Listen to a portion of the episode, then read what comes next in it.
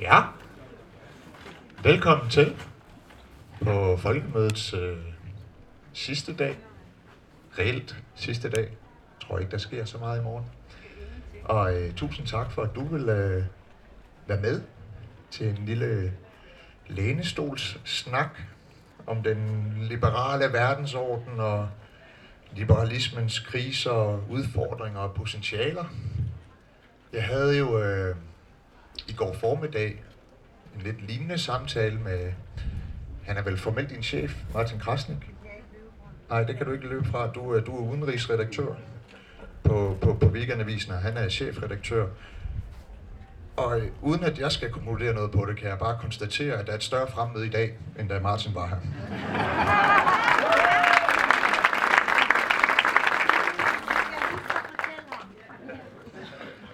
Ja, og men det og vi er mange, der kan bevidne det nu. Jeg er rigtig glad for, at du, vil, øh, du har sagt ja. Altså, det er jo ikke nogen hemmelighed, at øh, øh, du jo ofte er en inspirationskilde for mig. Øh, jeg oplever for tid til anden, at der er unge mennesker, der spørger mig, kan du anbefale nogle politiske bøger? Og lige de sidste par uger har jeg anbefalet en helt bestemt bog. Men inden da, så var der altid tre bøger, jeg anbefalede. Og den ene, det var faktisk øh, din seneste bog, Skyldig til det modsatte aldrig bliver bevist øh, som er en fremragende bog om øh, identitetspolitik og højrepopulisme og de øh, bevægelser, der er i tiden. Øh, den anden bog, jeg plejer at anbefale, er Margrethe Risagers Selvbyggerbørn, og den tredje er så Niels Overgaards bog om stoicisme. Det hele handler ikke om dig, som i bund og grund er et budskab om, at øh, man ikke skal have alt fundet af sig selv. Men øh, det er altid din bog, jeg nævner som nummer et. Nå, så varmt velkommen. Vi skal jo snakke om øh, den liberale verdensorden. Øh, og, måske skulle jeg bare starte helt overordnet med, mener du, at den, den liberale verdensorden, altså den regelbaserede verdensorden med en høj grad af frihandel og retsstater og liberale demokratier i CDR, er den i krise? Jeg mener jo ikke, der har været øh, nogen liberal verdensorden øh, på noget tidspunkt. og øh, det gør det svært at, at besvare øh, spørgsmålet om, om den er i krise øh, eller ej. Fordi jeg øh, er jo realist, eller jeg tilhører den skole øh, inden for øh, udenrigspolitik, der hedder realismen. Og, øh, og her øh, er udgangspunktet, at øh, det internationale system, det er anarkisk, det er den stærkes øh, ret, øh, der gælder. Og så har der så været en lykkelig, og jeg mener virkelig lykkelig periode øh, efter murens fald og Sovjetunionens øh, sammenbrud, hvor øh, Vesten har haft magt til at, øh, at sætte dagsordenen. Og det er det, der øh, så er blevet døbt den øh, liberale verdensorden. Øh, så, men, men når man taler om en, en verdensorden, øh, orden, så, øh, så synes øh, det at indikere, at verden øh, er, er enige om spillereglerne. Så når jeg siger, at der ikke har været en sådan orden, så er det fordi, at øh, Kina og øh, Rusland har aldrig været øh, enige i dem. Der var et ganske kort øh, en ganske kort periode under Jeltsin, men det lukkede allerede øh, under Jeltsin, hvor Vesten fremstod som, øh, som noget, Rusland gerne ville blive til. Men øh, allerede i 1993 var det sådan set øh, slut med, med det.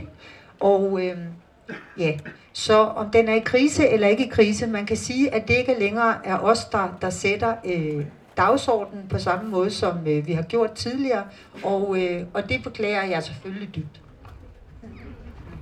Ja, og det er et spændende perspektiv, at øh, reelt set har der ikke været den her regelbaserede liberale verdensorden, men der har været en, øh, en, en magtdominans fra USA og Vesten, der har gjort, at vi har kunne sætte vores øh, normer og standarder og regler og idealer igennem i, øh, i, i høj grad, men det har ikke betydet, at kinesere og russere af den grund øh, aspirerer efter at blive til liberale demokratier. Men så lad, lad mig egentlig starte et helt andet sted, og det var også noget, jeg spurgte Krasnik om, så hvis der er nogen, der der er jo mange flere her i dag, men det kunne jo være, at der er nogle få øh, genganger. Jamen, så, så, så kan I jo høre flere bud øh, på, på, på det samme spørgsmål. Øh, nemlig om, øh, om Francis Fukuyama havde en grundlæggende ret, da han sagde, at nu er øh, kampen om idéerne over. Øh, det liberale demokrati har sejret, og det er lidt forkert blevet udlagt som, at det er the end of history. Nu er det bare et langt ridt mod mere og mere liberalt demokrati i hele verden, men havde en grundlæggende ret, eller tog han fundamentalt fejl? Altså, jeg vil jo mene, at, at det bliver øh, stillet sådan op. Enten tror man øh, på Fukuyama, eller også tror man på Huntington.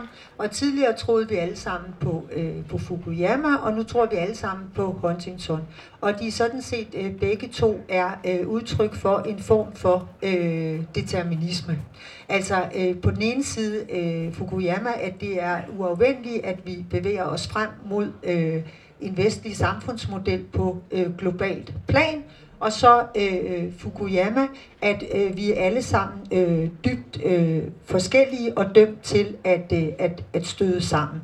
Altså jeg mener, historien er jo ikke skrevet nu, det afhænger af, hvad vi gør, og de to... Øh, Altså, øh, de to strømninger vil altid være der. Og hvis man siger, nej, øh, Huntington har jo ret, fordi de andre lige nu mobiliserer sig mod os på globalt øh, plan, og modstanden mod os øh, er øh, i virkeligheden øh, påfaldende øh, øh, påfaldende stor, så vil jeg sige, hvad så med de iranske øh, kvinder? Altså, hvis man vil sige, at hver sit værdisystem, og at de vestlige, øh, det vestlige værdisystem rangerer på linje med andre værdisystemer, og der er ikke tale om, at vores har øh, forrang. Hvordan forklarer man så folkelige oprør i Iran? Altså ved det ikke de persere, og at øh, de som sådan kulturelt øh, er bestemt til at holde af og gå med tørklæde og, og følge øh, efter deres mænd? Øh, Øh, altså, og det samme sådan set med kineserne, når de øh, lige pludselig blev så trætte af de coronarestriktioner, at, at øh, de protesterede i stort tal i en grad, så, så Xi Jinping faktisk øh, blev nødt til at, øh, at renoncere på dem. Altså øh, ved de ikke, at de som kinesere øh, bedst kan lide og demokratisk socialisme og gøre, ligesom lederen siger? Altså, så det jeg vil sige, det er, at demokratiet, øh, og det er desværre i Vesten, ligesom vi har glemt det, men altså, øh, demokratiet, det har en universel appel. Øh, det har det. Og, og det, øh, det betyder ikke, at øh, alle mennesker har samme forudsætninger for at leve i demokrati. Fordi øh, demokrati forsker, eller det er jo tillidsbaseret, øh, og, øh, og, og det er klart, at man kan have kulturelle, historiske og religiøse forudsætninger for det, øh, som, som, øh, øh, gør det meget mere sandsynligt, at der vil opstå et demokrati. Så jeg siger ikke, at alle lande i end kan blive demokratier. Det jeg siger, det er, at lysten til at være et myndigt menneske, den findes hos alle. Den findes hos indere, den findes hos russere, og den findes hos kinesere. Fordi der er dybest set ikke nogen, der gider at blive bestemt over af en tyran. Altså, det er sådan, man, man gider ikke at, have, at, at leve i et diktatur, medmindre man er i familie med øh, diktatoren. Øh, og det er derfor, at, at øh, autokratier de bliver nødt til at bruge vold øh, til at gøre deres, øh, deres øh, borgere begribeligt, at de lever i den bedste af alle verdener. Altså hvis det bare var et spørgsmål om tilvalg af værdisystem, så er der jo ingen grund til at bruge så mange øh, kræfter på at, øh, at gøre øh, befolkningen øh, bange, som tilfældet er. Så det jeg vil sige, altså demokratiets krise primært øh, består i, det er, at det har så få fortalere øh, i Vesten i de her år, at der er så få, der gider at, at tale det op, når vi udmærket de fleste af os godt ved, at det er der langt at foretrække øh, for at leve i et autokrati. Ja, og det der jo var Fukuyamas reelle pointe, det var jo, at kampen om idéerne er over. Altså ideen om at leve i et liberalt demokrati, hvor man sikrer menneskets værdighed gennem individuelle frihedsrettigheder og har en økonomi baseret på markedsøkonomi, jamen det er den suverænt bedste idé, øh, noget samfund indtil videre har, har baseret sig på, og der findes ikke nogen styre, der leverer bedre resultater som det ene, men der findes heller ikke nogen befolkninger, der, der flygter fra et styre for så at sige, vi vil til Kina, eller vi vil til Rusland, eller Iran at udlede vores drøm. Nej, de vil til Vesten. Men kampen om idéerne er ikke overstået. Og det er jo en magtkamp mellem øh, Vesten og nogle af de mere øh, autokratiske styrer. Jeg synes jo, vi, vi skal jo dels et stykke ned i det, som, som du var lidt inde på her til sidst. Altså, den manglende opbakning internt i de vestlige lande til, til den liberale samfundsmodel, og, og også de bevægelser, som, som du har øh, gode og kloge analyser af, altså højrepopulismen og den woke venstrefløj. Men, men jeg synes lige, vi skal starte med, med, med det udenrigspolitiske. Og med far for at stille et spørgsmål, der er, er, er lidt for stort. Øh, kan du ikke prøve at give sådan lidt en, en overflyvning af, hvad er det egentlig, der, der, der er sket og ændret sig øh, siden få-tiden øh, i udenrigspolitik, set med danske og vestlige briller? Hvad, hvad er det for nogle udfordringer, vi står overfor i dag, som vi ikke stod overfor tidligere? Hvad er det, vi har forsømt at være opmærksom på gennem de sidste par årtier? Jo, altså jeg tror øh, gerne, jeg vil starte med at rose øh, Liberal Alliance.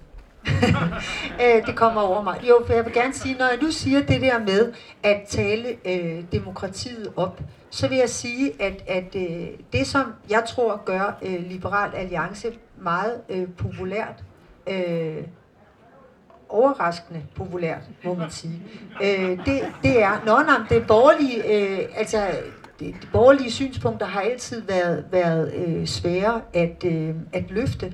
Øh, det, det tror jeg øh, er det med, at man har en positiv øh, tilgang til tilværelsen. Altså at man taler om de muligheder, der er, i stedet for de, øh, de begrænsninger, øh, der er. Og det er der også en længsel øh, efter i Vesten, øh, for, fordi der er en konkurrence om at, øh, at tale om alt det, øh, der er galt, i stedet for at tale om, øh, om alt det, man kan netop i Vesten, øh, frem for øh, frem for alle andre øh, steder. Hvad var det, du spurgte om? Jo, men øh, kan du ikke give din bud på, hvad er det, øh, der, der gør, at vi jo måske er gået fra en situation efter murens fald, til vi tænkte, at nu kan vi leve fredeligt i mange år frem, der omformulerer spørgsmålet, til at vi nu, øh, med, med rette vil jeg da i hvert fald mene, er bekymret for øh, Ruslands aggressioner og et Kina, der bliver stærkere og stærkere. Altså, hvordan er det, at udenrigspolitik har ændret sig og øh, se det i bagklodskabens lys, hvad, hvad burde vi have gjort anderledes fra, fra, fra vestens side? Jo, altså det jeg tror, øh, det, det man, altså, man glemmer jo hurtigt, men øh, under den kolde krig, hvor øh, blikket var vendt mod øst, der var vi virkelig øh, optaget og bange øh, for østmagterne. Og det var et totalt chok.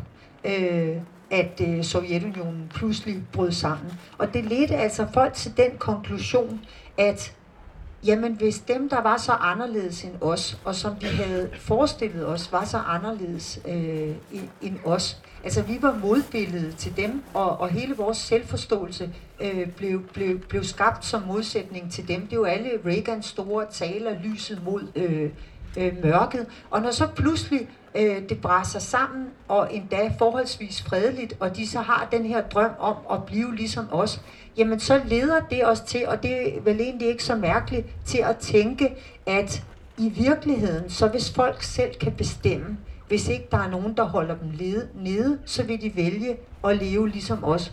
Og det der fejltagelsen sætter ind, det er, at, at øh, vi sådan set tror, at det er øh, toppen, der har øh, kontrolleret bunden, og derfor så skal vi bare vælte toppen, så vil øh, de brede befolkninger af sig selv øh, indrette de, øh, de demokratier. Og så opstår der altså øh, der opstår to fejlantagelser, som sådan set øh, man kan sige højrefløjen og øh, venstrefløjen, det gør, at, at de til sammen begynder at drømme om den øh, globale øh, landsby. Og den ene på højrefløjen, det er jo øh, markedets forvandlende kraft. Det er interdependensteorien, det med jo mere vi handler øh, sammen, og jo mere vi eks- bliver eksponeret for hinanden, altså jo mindre øh, er øh, risikoen for konfrontation, og øh, jo mere vil vi det samme, fordi der vokser en middelklasse frem i de lande, der bliver rigere. En middelklasse vil gerne have den private ejendomsret øh, respekteret og vælger øh, politikere, som går ind for borgerrettigheder, og på den måde bliver det et øh, demokrati. Og den anden ting på venstrefløjen, det er, at de har jo altid øh, øh, drømt om multikulti øh, og anset den vestlige øh, verden for et imperialistisk foretagende, der beherskede øh, øh, hele øh, kloden, og de strukturer, hvis de blev nedbrudt, og vi alle sammen blandede os med hinanden, United Colors of Benetton blev jo også meget øh, stort, øh, og, og vi, så, så ville vi øh, altså i virkeligheden øh, forenet i forskellighed, det er EU's øh, motto, øh, så ville vi øh, have skabt, om ikke paradis på jord, øh, så i, i hvert fald en, en god tilværelse for alle. Og begge de antagelser var jo forkerte. Altså Kina er ikke blevet mere demokratisk af, øh, af, af øget øh, samhandel med os, øget interaktion med os, og det samme er Rusland heller ikke. Og, og øh, jo, jo flere der kommer udefra til Vesten, øh, jo mere harmoniske er vores samfund øh, heller ikke blevet. Så det var, det var klare øh, fejlantagelser. Og hvis jeg kort skal sige, hvad der er sket, der er sket det, at vi har været fuldstændig fokuseret på, hvordan vi kunne lave verden om. Og hver gang der var en krig, så stod der i lederen i politikken, hvor er Vesten, øh, Yemen brænder, eller øh, Kongo, øh, stop det nu øh, I har et ansvar, politikere, Danmark må gå ind i det her. Det står der aldrig mere ligegyldigt, hvad der brænder. Nej, nu handler lederne, øh, ikke bare i politikken, men alle steder om, hvordan vi kan skærme os øh, mod de andre. Altså, så det er simpelthen øh, gået fra, at vi vil lave dem om, til at de vil lave os om, og hvordan kan vi stanse det. Og det er jo simpelthen udtryk for magtforskydninger øh, på sådan helt øh, klare parametre, som at de har, de har haft øh, højere vækst øh, end, end øh, os, og det har jo altså relativt set gjort øh, os øh, stadig fattigere og dem stadig rigere. Tak. Meget interessant. Altså, jeg har jo selv tilhørt, og jeg er enig i hvert et ord din analyse, men jeg har jo selv tilhørt de liberale, da jeg var rigtig ung liberal, hvor jeg var ved at være en gammel, klog liberal. Øh, men, men som øh, abonnerede på slogan som, når varer krydser landegrænser, så gør kampvogne ikke. Øh, og jeg var også overbevist om i mine endnu yngre dage, at jamen, i takt med, at Kina bliver rigere, ja, så, så vil befolkningen jo omstyrte deres øh, kommunistiske regime, men det er jo egentlig det modsatte, der er sket de sidste øh, 11 år siden, at Xi Jinping kom til, at der, der er styring og stramning jo bare tæt til, samtidig med, at middelklassen er øh, blevet større. Så det jeg egentlig også øh, hører dig sige, hvis jeg skal sådan, parafrasere det, så er det jo dels havde vi den fejlanalyse i Vesten, at tiden skal bare gå, så vil de blive ligesom os, de vil være venligt stemt, øh, kombineret med, at, at vi ikke har øh, været afskrækkende nok over for dem. Øh, og en hypotese, jeg gerne vil øh, teste af på dig. Altså, i forlængelse af Irak-krigen og Afghanistan-krigen, hvor vi i Vesten nåede lidt frem til en konklusion, der hedder, okay, vi kan ikke øh, nation builde i andre lande, vi kan ikke øh, bombe os til demokrati, at så, så er vi blevet lidt bange for vores egen skygge. Og mangler der måske i den øh, offentlige debat om Irak-krigen det perspektiv, der hedder, at måske var det ikke så slemt. Altså, fordi vi har jo set alternativet, altså hvis vi bare trækker os helt tilbage, jamen så er det jo øh, en type som Assad kan gøre, hvad han vil i Syrien. Så er det, at Rusland og Putin får blod på tanden til at rykke videre ind i Ukraine, eller hvad? Jeg synes, at, at øh, vi, øh, vi brugte øh, vores magt øh, både godt og dårligt. Altså, jeg mener, i dag, der kredser vi kun om, hvad, øh, hvad vi gjorde forkert. Men øh, jeg mener også, at vi gjorde en masse øh, ting rigtigt. Jeg synes, det var godt. Jeg synes, det er godt, at vi har øh, optaget det meste af Varsava-pakten i, øh, i NATO og også i EU med de udfordringer, det giver, fordi jeg øh, selv kan huske, hvordan de lande så ud, øh, inden de blev optaget. Og der må jeg bare sige, at EU, det er med med en effektivt, øh, altså øh, regelmaskine, øh, som kan omkalfatre øh, et land øh, fuld, øh, fuldstændig. Øh, så, så det synes jeg var godt, øh, at vi gjorde. Og jeg tror, med hensyn til Afghanistan, så er det illusorisk at tro, at, øh, at USA ikke skulle svare øh, øh, på den aggression. Øh, med hensyn til Irak, jeg tror, der var nogen, der troede, der var masse masseødelseslæggelsesvåben, og endnu flere, som overbeviste sig selv om, øh, at der var det. Jeg tror ikke, der kun var sinistre øh, hensigter. Altså, det man kan se i dag, det var, at vi havde ikke styrken til at gen, gennemføre den nation building, som vi påbegyndte, og som Mikkel Vedby Rasmussen har øh, gjort gældende. Jeg er meget enig med ham. Hvis vi havde trukket os ud før, så kunne man have erklæret det en succes. Det er fordi, at ambitionerne øh, voksede, og man sagde, jamen, vi kan ikke bare øh, forlade dem, vi bliver også nødt til at skabe et... Øh, altså nogle vel, velfungerende øh, stater. Og så begik man så også en, en, øh, en, en masse fejl øh, begge steder i analysen af, hvem der skulle øh, inddrage øh, inddrages i, øh, i, i regimeopbygningen af både Afghanistan øh, og Irak. Så vi begik øh, øh, fejl. Øh, men jeg synes, du har ret i, at der mangler en erkendelse i øh, Vesten af, at øh, vi, vi har interesser, at vi ikke altid handler i det godes tjeneste. Fordi de her krige, de blev jo øh, gennemført øh, Øh, på den måde, at vi var i gang med at udbrede øh, demokrati og, øh, og vestlige værdier. Og sådan ser jeg det også. Det, det, Afghanistan var hævn, men Irak, det var øh, virkelig misforstået øh, god øh, øh, vilje.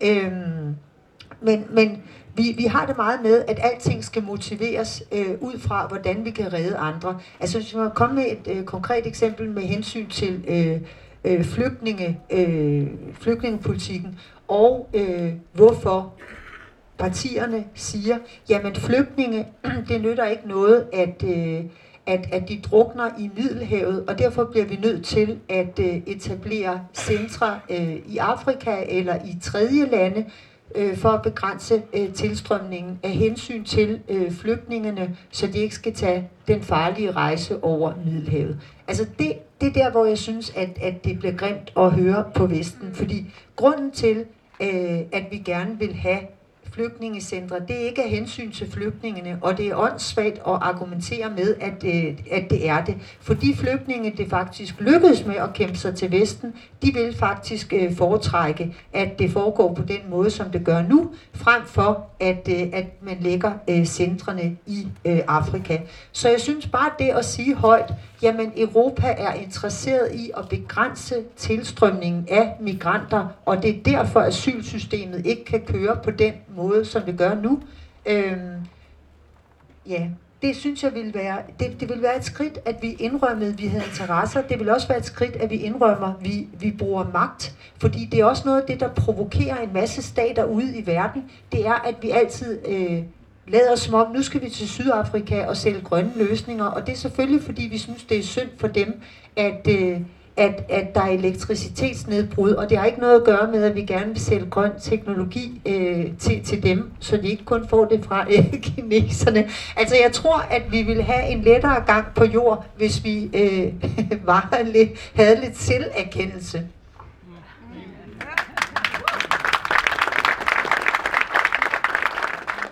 Og jeg tænker også i, i, i forlængelse af det, hvis vi i den vestlige verden i vores udenrigs sikkerhedspolitik og diplomatiske tilgang var mere ærlige om vores interesser, øh, mere øh, magtorienteret, altså ville vi måske også øh, kunne etablere øh, bedre og stærkere bånd til det øh, globale syd. Altså hvor en af udfordringerne nu er, at, at øh, kineserne og russerne, øh, eller Kina og Rusland vinder sympati i, øh, i, i mange afrikanske lande, dels fordi at de foretager investeringer, eller giver dem lejeherre og våben i russisk tilfælde, uden at de fordømmer dem for ikke at være vestlige.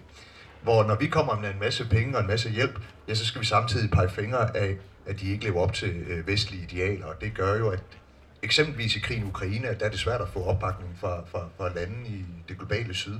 Så måske kunne man også gøre noget der. Øh, men, men jeg vil egentlig gerne lige i forhold til det her med at forsvare vores interesser, og det er jo derfor, vi hjælper ukrainerne. Det er jo for at forsvare øh, de vestlige interesser. Vi ønsker en, en regelbaseret orden, hvor vi ikke bare invaderer hinanden og slet ikke øh, på, på europæisk grund. Hvilket perspektiv vil du abonnere mest på i forhold til, om glasset er halvt fyldt eller halvt tomt, når man ser på vestens reaktion på krigen i Ukraine? Altså, øh, jeg hælder selv til at mene, at glasset er halvt fyldt, forstået på den måde, at, at inden krigen i Ukraine øh, havde man et øh, Tyskland, der ikke fattede noget som helst af øh, alvoren, den alvorlige trussel fra, øh, fra Rusland.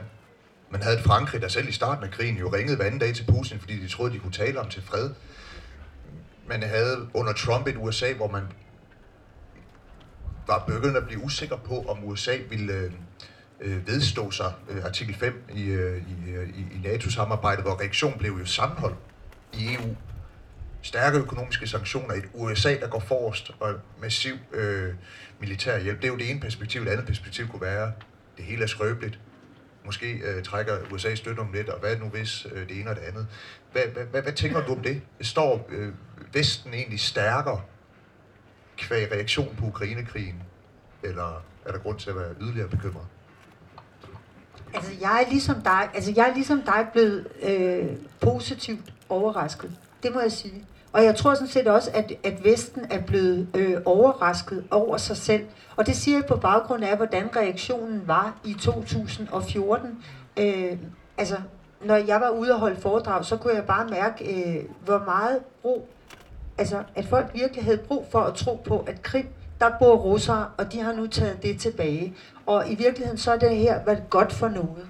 Altså, der er nogle folk, der er blevet reddet der og har fået lov til at være sammen med Rusland, som de i virkeligheden gerne vil. Altså, der var virkelig sådan et, et øh, ønske om at tro på det. Fuldstændig ligesom der også i øh, 2008, da Rusland overfaldt øh, Georgien, de sidder på 20 procent af det georgiske territorium, men dag ligesom sidder på 20 procent af, af Ukraine.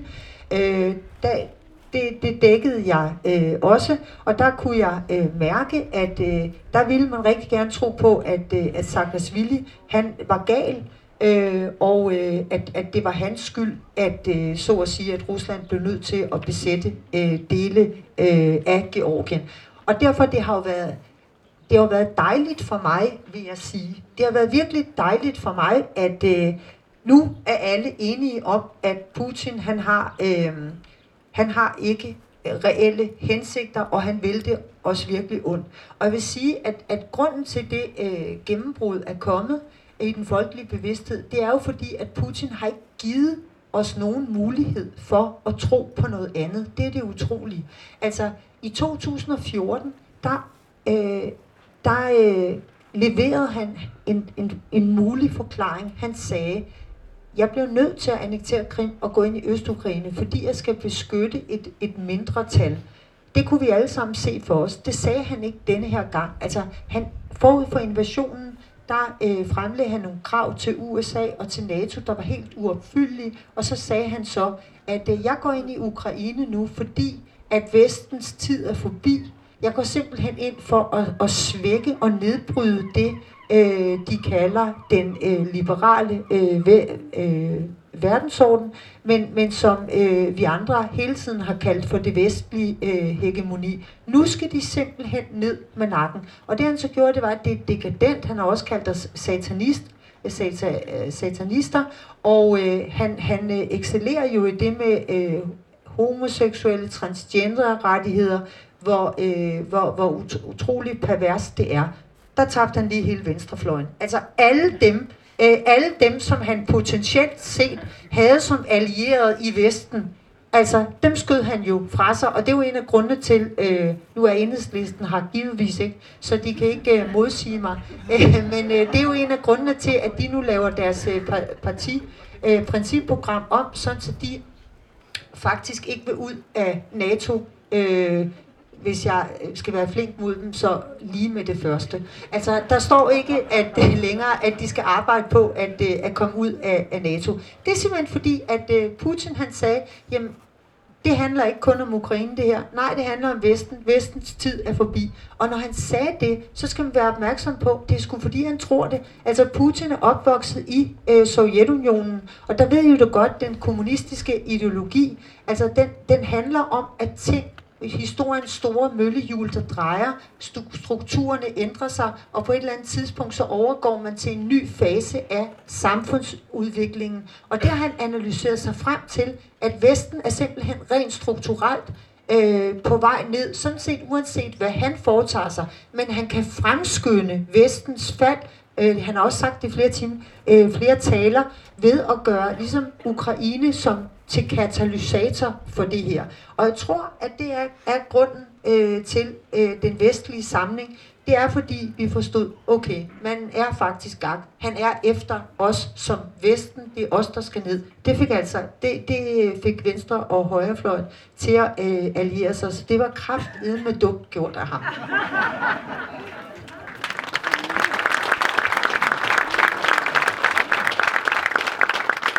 Selvom de andre jo lidt glædes over den enorme splittelse, der er skabt i det kommunistiske, socialistiske Danmark, mellem de unge enhedslisten folk, der har præcis den tilgang, du beskriver, og så øh, gamle kommunisterne, der ikke helt kan forstå, at fjenden er mod øst.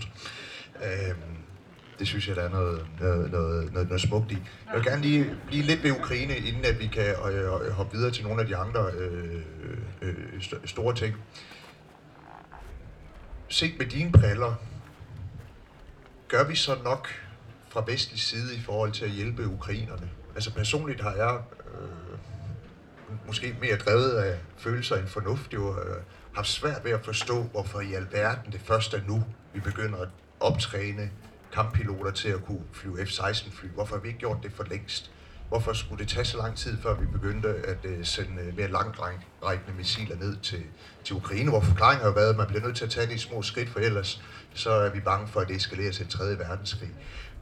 Hvor, hvor ligger du hen i det spørgsmål? Mener du, at, øh, at vi gør for lidt i Vesten, eller øh, har vi den helt rigtige balance? Det er klart, jeg godt kunne tænke mig, at, øh, at der kom øh, turbo på øh, våbenleverancerne. Øh, det er bare nemt nok at sige. Øh, altså det har været en, øh, en glidende proces, hvor vi også øh, mentalt har, øh, har flyttet os. Men, øh, men det, er, det er jo frygten for udkommet af det amerikanske valg, og hvordan det kan øh, destabilisere USA, som jo helt klart har øh, teten øh, som, som, som gør, at der er et tidsperspektiv. Det ville være rart, hvis de ukrainere fik nu alt, hvad de bad om, så, det ville, så, så de kunne øh, afgørende svække øh, Rusland på øh, slagmarken. Det er bare så nemt øh, at sige. Altså, jeg er stolt af faktisk regeringen på det område. Det må jeg indrømme. Øh, jeg synes, at øh, Mette Frederiksen er det tætteste, vi har haft på øh, Anders Fogh øh, siden øh, han øh, gik af. Altså han, øh, hun, man kan sige, hun fører og bruger sådan set også øh, forsvarspolitikken øh, til at øh, profilere sig selv og øh, øh, og sin regering. Det gør hun, øh, det gør hun rigtig dygtigt, og det har ikke været gjort øh, siden øh, øh, siden Anders Fogh. Så jeg mener, hvis man ser på den danske øh, indsats, så i betragtning af, øh, hvor få ting vi havde på, øh, på hylderne, der, øh, der, der mener jeg ikke, at øh, vi fra dansk side øh, kunne sådan set øh, gøre mere. Men, øh, men det er klart, at, øh, at jeg godt kunne ønske mig, at, at, øh, at vi sendte nogle øh, F-16 fly, og at andre lande også øh, bidrog med øh, fly og flyteknikere, som synes at være et, øh, et, et kæmpestort øh, problem så hurtigt som overhovedet muligt. Vi håber alle sammen, at Mette lider samme skæbne som få.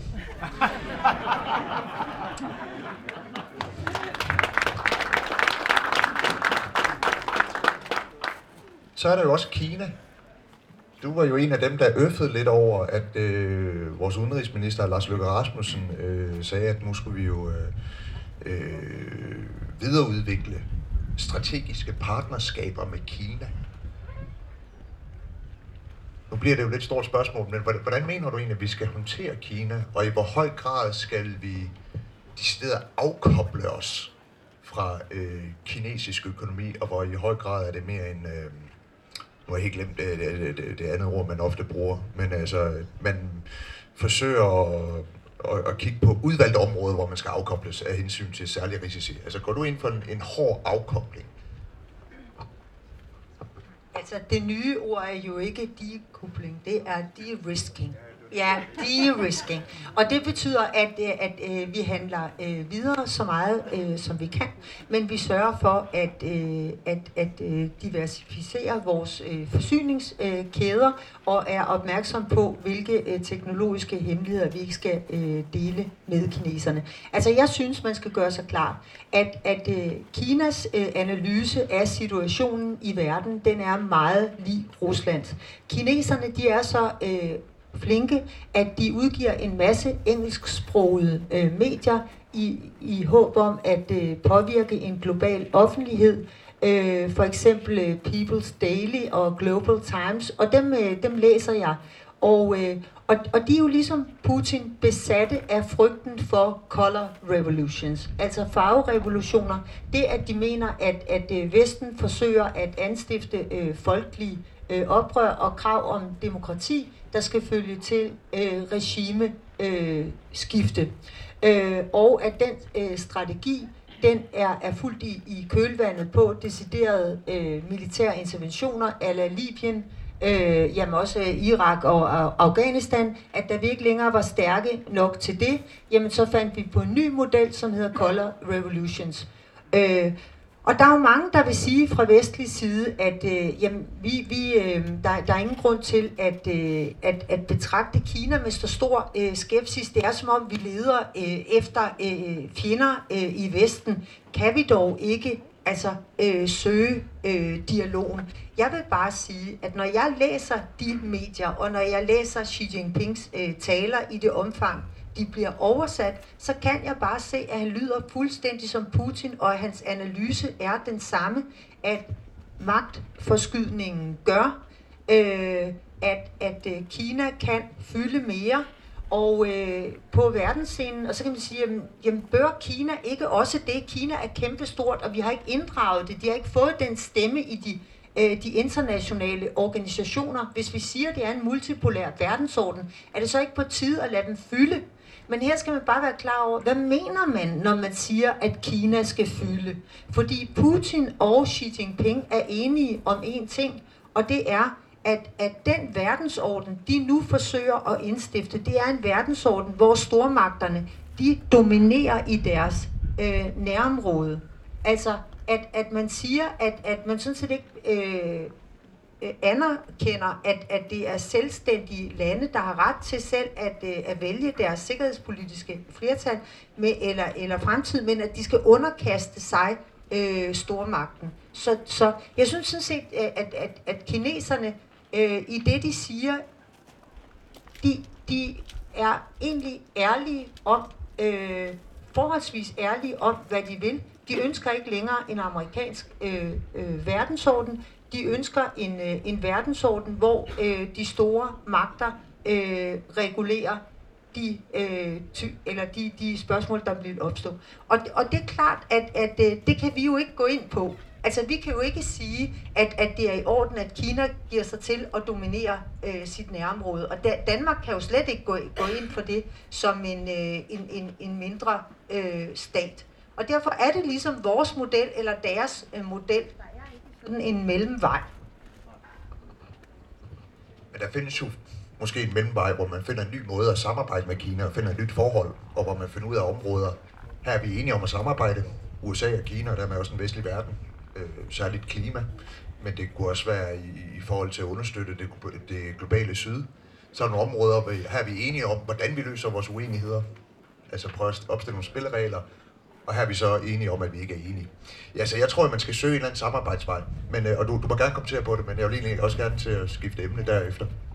Nej, det jeg bare vil sige, det er, hvis det lyder som om, jeg gerne vil afkoble os på Kina, så skal man bare lige kende situationen. For situationen er lige nu, at USA og Kina har aldrig, som vi aldrig, handlet mere med hinanden, end de øh, gjorde i 2022. EU har aldrig, som vi aldrig, handlet mere med Kina, end vi gjorde i 2022. Øh, så der er slet ikke nogen øh, dekubling eller øh, i gang overhovedet. Og det er på den baggrund, jeg bare siger, at, at det fortsætter. Altså, der er ikke nogen afglobalisering øh, i gang. Det er en fiktion. I den situation mener jeg, at det er meget vigtigt, at man er opmærksom på, at Xi Jinping har flyttet sig. Han har sagt, at han ønsker at bringe Taiwan ind under Kina. Han har sagt, at han ønsker øh, en stor del af det sydkinesiske hav vil kineserne have øh, overhøjhed over, og det er jo der en stor del af øh, den maritime verdenshandel. Jeg mener, det er 60 procent, der, øh, der passerer øh, det sydkinesiske øh, hav, eller det østkinesiske øh, hav, og gennem Taiwan-stedet. 60 procent af den maritime verdenshandel. Det æder med med meget. Og derfor det er i vores interesse, at Kina ikke øh, hvad skal man sige, slipper øh, afsted med det. Men du har fuldstændig ret. Det er umuligt så tæt sammenvævet vi er, at det kan slet ikke lade sig gøre at, øh, at bryde de forsyningskæder. Jeg tror bare, at en konflikt på et eller andet tidspunkt bliver øh, uundgåelig, og hvis ikke om Taiwan, så om den frie øh, øh, sejlads øh, i det sydkinesiske hav. Jeg vil gerne øh, vende blikket lidt ind mod øh, vores egne samfund. i den vestlige verden, og de trusler, der er, eller den manglende opbakning, den manglende selvtillid og tiltro til, til det liberale folkestyre, den liberale samfundsmodel. Nu nævnte du før, at, at, at Putin ligesom øh, med sin øh, retorik og begrundelse for at gå ind i Ukraine har skubbet venstrefløjen fra sig. Men til gengæld har han jo i et eller andet omfang øh, formået at tiltrække dele af, af, af højrefløjen, øh, særligt måske inden øh, invasionen i Ukraine. Der kunne man jo høre en Marie Krav, der havde stor forståelse for, øh, for Putin. Der var også en række øh, dominerende nationalkonservative debattører i Berlingske, som udtrykte sympati for ham. Og jeg ved da, hvis jeg laver et eller andet opslag på Facebook, altså, så er der et eller andet mærkeligt segment derinde, som øh, dels er imod, at vi hjælper ukrainerne, som øh, også tror, at World Economic Forum styrer en masse ting, og at coronavacciner det er noget, der er opfundet for at styre mennesker, og så har de også noget mod øh, hestene på Mols Laboratoriet. Det er en mær- mærkelig blanding. Men, men, men det, det, det er jo sådan en eller anden, en eller anden, en eller anden skepsis over for øh, det, det, det, det liberale samfund, de har. Og der er jo en eller anden i tiden, og det er jo ikke bare de sidste par år, men over en, en årrække nu, en fascination af den stærke statsmand er den, der kan komme og sige, jeg får fikset problemerne, jeg vil blæse retsstaten i stykker, jeg synes jo, Trump er et udtryk for det, der er selvfølgelig Viktor Orbán, Erdogan og lignende. Og uden sammenligning i øvrigt, Mette Frederiksen har det også. Hun er ikke autokrat, men hun signalerer jo, jeg kan sikre tryghed, jeg kan styre samfundet hårdt, og så bliver ting godt. Altså, hvad er det et udtryk for den der øh, hine efter den stærke statsmand, der ikke vil lade sig begrænse af retsstaten? Og det er jo særligt på højrefløjen, jeg ser det. Jamen, jeg tror, den er, den er nok udtryk for, at, øh, at efter øh, den kolde krigs øh, ophør og Sovjetunionens sammenbrud, altså, hvad var den der øh, ideologi, der voksede frem, da, øh, øh, altså, da Vesten var, var, var stærk, og drømmen om den øh, globale landsby slog igennem? Øh, hvad gik den drøm ud på? Jamen, den gik jo ud på, at, øh, at grænser var af det onde. Altså, og det, det er grænser, øh, ikke fysiske øh, grænser, også dem. Man, man, man tænker øh, på, på statsgrænser, men det er jo grænser på alle planer. Altså, tænk på, hvornår vi kom til at sidde i kontorlandskab. Øh, ja, det er uden grænser, ikke? Øh, det hed vidensdeling, og det blev smart. Så tænk på, øh, hvornår der holdt op med at være øh, to faste kønsidentiteter, og vi fik, øh, altså, øh, er det 62? Jamen det var jo også der. Øh, alt var i flow, og alt var fluid. Øh, det, og det, det var fusionskøkkenet og tvær, øh, tvær øh, fakultativ forskning blev moderne. Det var på alle planer. Alt skulle bygges i glas, og pludselig kom man ind i de der store aflager, hvor man troede, der ville være god plads til stole, og øh, de, nogle af dem står stadigvæk ikke? Øh, til stole og til sofaer. Man har ikke lagt mærke til, så kom man ind i sådan nogle kæmpe store øh, sale, og så, så står der i midten, så står der sådan øh, to øh, brikse folk lige kan, kan sidde på, ellers er der ingen steder at sætte sig. Og hvorfor ikke? Jamen det er fordi, vi er alle sammen på vej et eller andet sted hen. Det er sandt ikke meningen, man skal, man skal øh, man, man skal stoppe op, vel? Altså man skulle være øh, omstillingsparat. Og i den situation, der, når alting bliver så flydende, så tror jeg simpelthen, at man begynder at længte, længes efter Mette Frederiksen. Altså det at se en makrelmad på Facebook, og der er en, der har sine prioriteter i orden, det, øh, det, man føler bare lettelsen øh, øh, brede sig. Altså, det er selvfølgelig også øh, en lidt overfladisk måde at, øh, at se det på. Men jeg tror, at, øh, at, at øh, de dele af højrefløjen, som synes, at øh, Putin, han, øh, han har da også nogle, nogle pointer, ikke? Jamen, det er folk, der er træt af, øh, hvor meget vores samfund har forandret sig. Og hvis jeg ser på det, så synes jeg også, at nogle af de ting, der sker i Vesten, er rimelig øh, vilde. Altså det må jeg indrømme, det, det synes jeg, altså jeg, øh, det, det der med, at pludselig så var det tilladt øh, med juridisk øh, kønsskifte øh, her i landet, øh, uden nogen foregående øh, debat, altså og hermed siger jeg ikke, øh, at, øh, at folk ikke må bestemme deres egen kønsidentitet, fordi selvfølgelig må de det, og jeg hører heller ikke til dem, der mener, at der findes kun to kønsidentiteter overhovedet ikke. Det jeg bare siger, hvad er det diskussionen handler om? Den handler om, at man, en, man inden for det offentlige registrerede folk på baggrund af deres biologi. Det var ikke en påstand om, at der til den biologi knyttede sig en bestemt kønsidentitet. Det var ikke en påstand om, fordi jeg stod som kvinde på mit sygesikringskort, er det ikke en påstand om, at jeg skal føle mig som kvinde, og jeg ikke må gå i herretøj og ikke give den som mand. Det er alene et, et, en påstand om, at det er enklest at organisere borgerne, registrere dem, fordi der også er nogle medicinske forskelle øh, på kønnene, som gør det hensigtsmæssigt, at man kender deres biologi. Derfor på det grundlag lavede man så øh, CPR øh, nummersystemet. Nu laver man så et system, som jo vil kræve et mægtigt byråkrati, hvis du skal til at udrede, øh, hvad er egentlig folks øh, biologiske, fordi du må ikke, øh, du må ikke øh, registrere det nogen steder. Og det synes jeg da, at, jeg synes da det er vildt, at det blev gjort til et spørgsmål, et værdispørgsmål, øh, om enten så er man for, at folk vælger deres kønsidentitet, eller også er man imod. Altså jeg er for, at man selv må vælge sin kønsidentitet, men jeg er imod at komplicere det offentlige, for jeg vil gerne øh, have, at de screeninger for livmoderkræft... øh, øh, halskræft, at de udgår til de rigtige, uden at der skal ansættes et hav, et hav af øh, byråkratdetektiver til at udrede, øh, hvem fanden det er, man henvender sig til rent øh, biologisk. Ikke? Sådan noget der, det synes jeg er vildt. Og jeg synes også, det er vildt, at man skriver bøgerne op og laver filmene øh, om. Øh, fordi en racist i en film, når det har været meningen, at man har ville vise fra instruktørens side, at denne person er racist, så Gud hjælp mig, om man, man også øh, forskynder vedkommende sprog, fordi ingen gang, man, man må ikke engang have lov til at sige om nogen, de er racister, selvom de er racister i en film. Det er jo grotesk.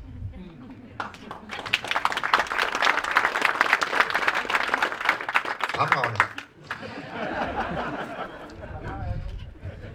Og hvis jeg skal prøve at opsummere lidt, så kan man sige, at den øh, højrepopulistiske fremmars og hien efter nogen, der måske ikke tænker så meget i øh, retsstatsprincipper, og sådan har vi altid gjort, og nu skal vi sætte nogle grænser. Ja, det er egentlig en, en modreaktion til grænseløsheden.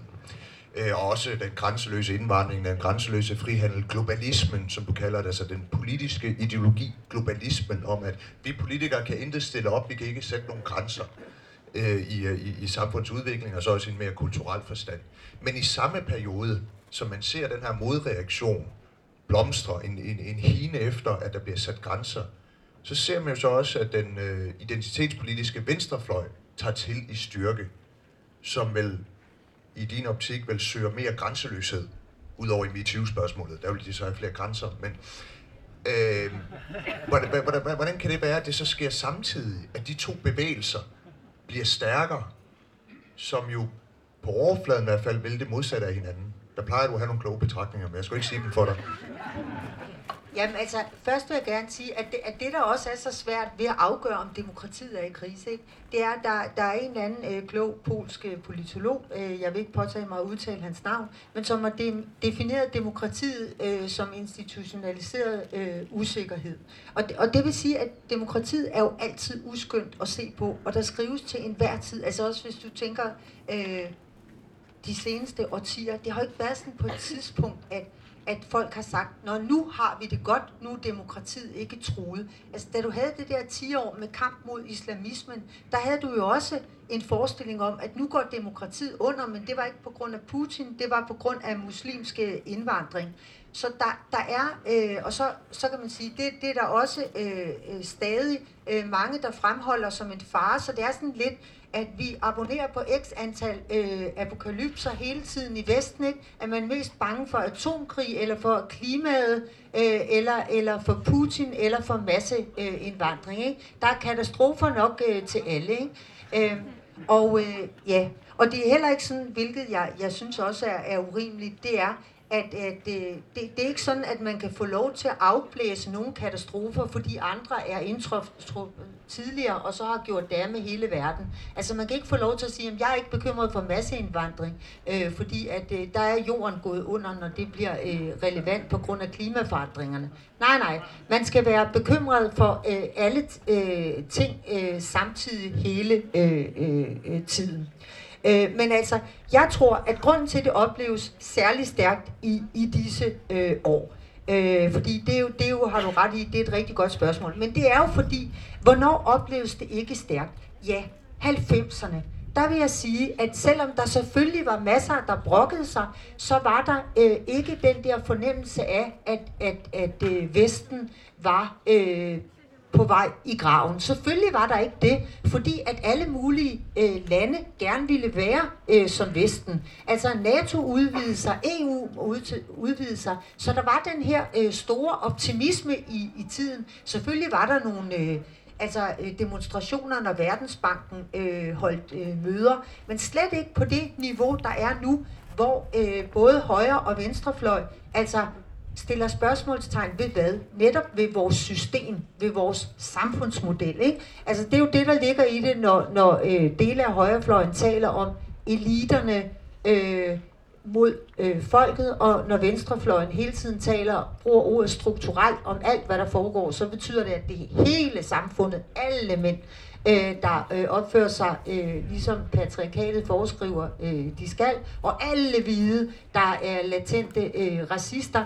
Øh, altså, så, så det er jo en, en generel kritik, og jeg tror, jeg tror at øh, når det sker nu, jamen, så er det fordi, vi ikke har nogen øh, samlende fortælling. Altså, det var jo en fed fortælling, vi havde om den globale landsby, som handlede om, at vi kunne gøre en forskel ude i verden. Det var da en virkelig fed fortælling. Man blev da i godt humør øh, af den. At, øh, ja, at, at i virkeligheden, så ville øh, de andre gerne være som os, vi bød dem velkommen, vi kunne berige hinanden, og hvis nogen siger, at du maler det helt sort op, så vil jeg, øh, eller du maler det fortegnet op, sådan var det slet ikke, så vil jeg godt minde jer om, kan I ikke huske, at der var et tidspunkt, hvor at noget af det fede, man kunne sige, det var, jamen jeg synes at jeg har meget mere øh, til fælles med en, en IT-ingeniør fra Indien, end, end, end jeg, øh, jeg har med øh, min, min, øh, min moster øh, fra øh, Sædballe på Langeland.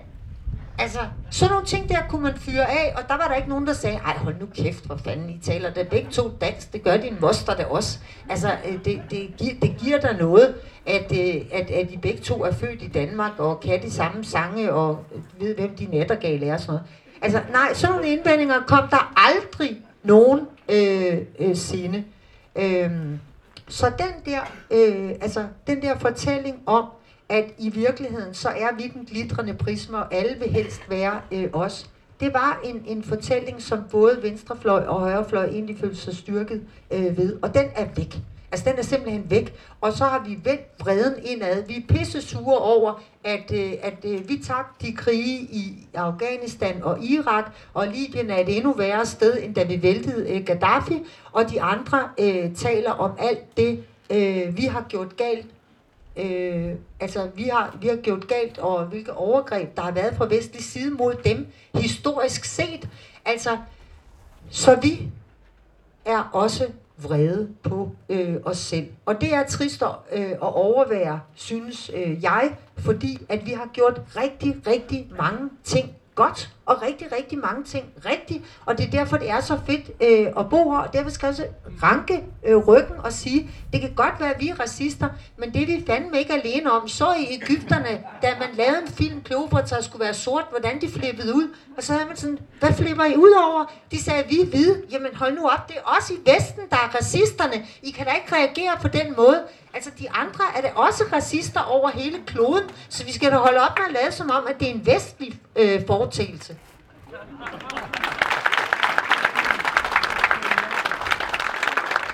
We're on fire. Og det er godt. Altså, øh, apropos det, vi talte tid, tidligere om, altså det, der har været så forfriskende ved den vestlige reaktion på Ruslands invasion af Ukraine, det har været, at vi for en gang skyld, for første gang i mange år, rækkede, rankede ryggen og sagde, nej, vi har faktisk noget, vi er stolte over at vil forsvare. Og det har vi tænkt os at investere i. Noget af det, jeg synes, du var lidt inde på det, men, men som, øh, som øh, jeg synes er voldsomt interessant ved, ved, ved, ved, ved din seneste bog, det er, at du, du er inde på, at den identitetspolitiske venstrefløj og den sådan, højrepopulistiske bevægelse, det er egentlig, de, de, de spejlbilleder af hinanden. Altså, de, det de kæmper om, det er at være det største offer. Hvor den ene side, det er jo et offer for patriarkatet og øh, statsracismen og alle strukturer, øh, særligt hvis øh, man ikke kan få øje på dem. Og i den modsatte bevægelse er man jo et offer for øh, eliten i København, man er et offer for øh, globalisterne, man er et, øh, et offer for øh, politisk korrekthed, etc., etc., etc. Så det er jo en kamp om sandheden, en kamp om at være et stort offer, og det de har til fælles, må det måske mere min egen ord, men jeg vil tro, du er enig, det er, at man har gjort sådan det store fællesskab, man har gjort samfundet til hovedfjenden.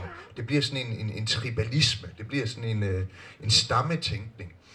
Og øh, øh, det synes jeg er meget bekymrende, fordi du, du siger det meget præcist, at det, der mangler i det vestlige samfund i dag, det er jo noget, der binder sammen, noget, der sikrer sammenhængskraft, nogle værdier, vi alle sammen er fælles om at tro på, som oppebærer de store fællesskaber, som kan tåle, at der er en masse smålige fællesskaber, der mener, at det hele er noget bras og tror på en masse konspirationer. Hvordan skal borgerlige liberale håndtere øh, de, lad os sige, identitetspolitiske konflikter, der er i dag, og de bevægelser, der er? Fordi vi er jo som regel ikke enige med den identitetspolitiske venstrefløj, men vi er jo heller ikke enige med, med, med, med højrepopulisterne. Kan vi øh, bryde frem med noget mere opbyggeligt? En tredje vej? Et ideal, vi alle sammen kan stræbe efter? Jeg prøver selv at skitsere lidt i min bog, men det er jo ikke nok.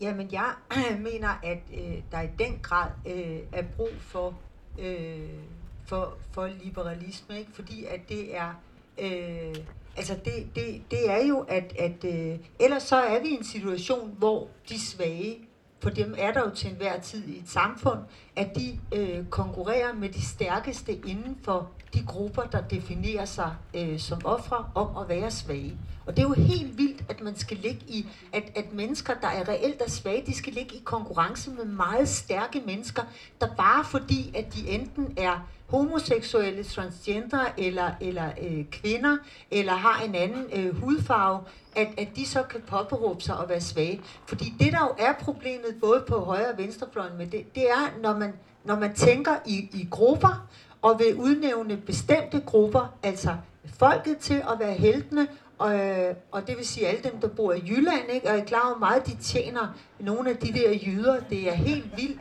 Altså, hvad sådan en jysk håndværksmester, at han kan så give den som folket ved et kakkelbord, og så skal det være synd for ham, og han skal have mere i udledningsordningen. Det er jo helt til grin. Altså, øh, i forhold til øh, så københavnerne, det skal så forestille at være øh, de totalt rige, og, øh, og der bor der masser af fattige øh, københavnere stadigvæk, selvom Københavns Kommune har fået jæget en del ud, det medgiver øh, ved og, og, og kræve, øh, at øh, bolig øh, Øh, at der skal være en vis størrelse på, på lejlighederne. Men alligevel, altså vi har jo hele debatten i, i weekendavisen for tiden, hvor Helle Malmby har været så, øh, så modig at stille sig frem og gøre opmærksom på, at selvom hun var født øh, i et hjem med klaver i, øh, i Hellerup, at øh, ja, så var hun faktisk øh, øh, barn af forældre, som, om, som udsatte hende for øh, omsorgssvigt, øh, og at hun derfor gik rundt og, øh, og, og, og, skam, og skammede sig, og havde det af helvede til hele sin barndom. At hun var et reelt offer, men desværre hun født i et forkert postnummer, hvor ofre øh, ikke bor, og hvor hendes erfaringer ikke er øh, relevante. Og øh, det, det skriver hun så mod Glenn Beck, som jo, vil, gøre, som, som, som jo har en klassebaseret øh, approach, øh, som, øh, som, som går ud på, at øh, jamen altså, eftersom at, at det siden er blevet god, altså godt gjort, at hans forældre vist nok tjente udmærket, så tror jeg, man vil sige, som vil sige, at alle, der er børn af, øh, af ikke akademikere, øh, så bred er gruppen muligvis, øh, at øh, de tilhører underklassen. Fordi altså, jeg tror nok, at hans øh, forældre, nu skal jeg ikke tage munden for fuld, han er her ikke, men, men var ansat ved postetaten på et tidspunkt, hvor at øh, postetaten øh, var i en tilstand, der er noget bedre end nu. Det skal der heller ikke meget til.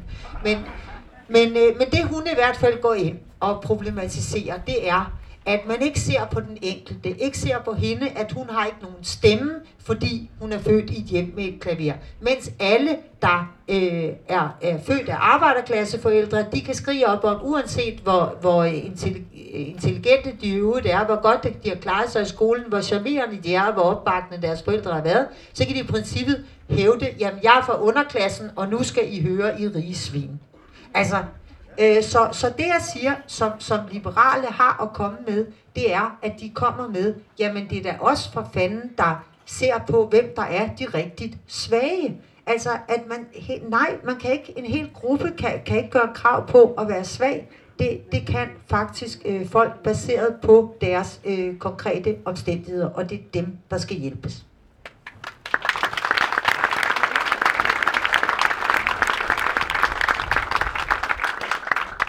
Er faktisk den første i, i min familie, der har fået en akademisk uddannelse, så jeg glæder mig til at høre Glenn Beck udråbe mig som underklassen.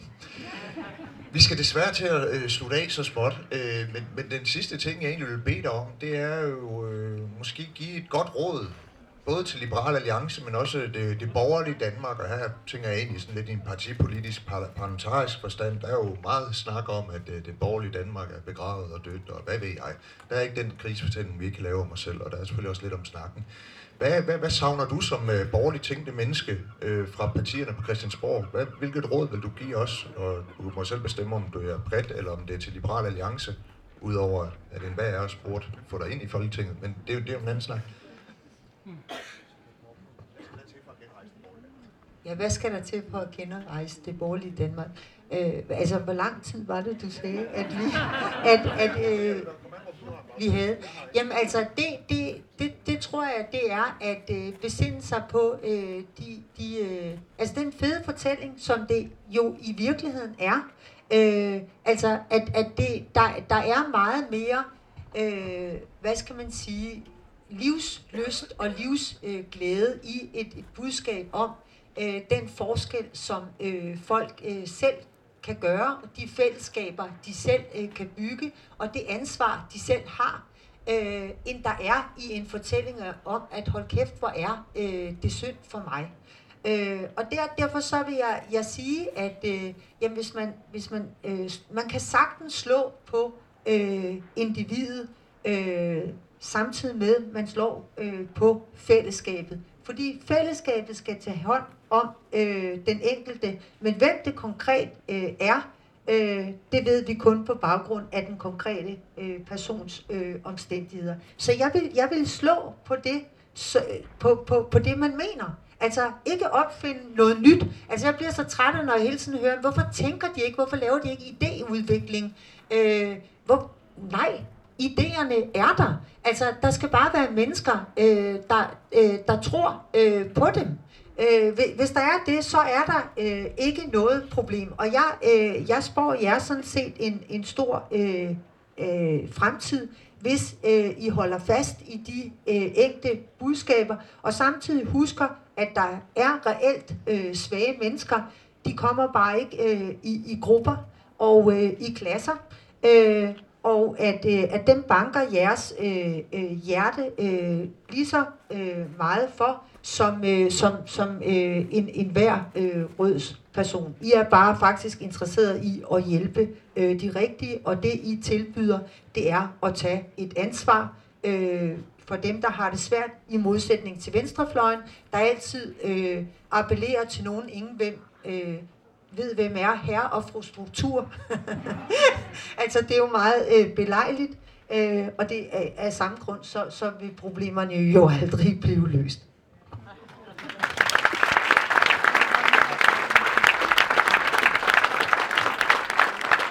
Jeg synes, det sidste, du sagde her, det var en lang opfordring til at gå over og købe vejen til ansvar, som handler om alle de her ting. Øh, mine damer og herrer, giv lige en øh, kæmpe stor håndtag, at I var tusind tak for, at du tog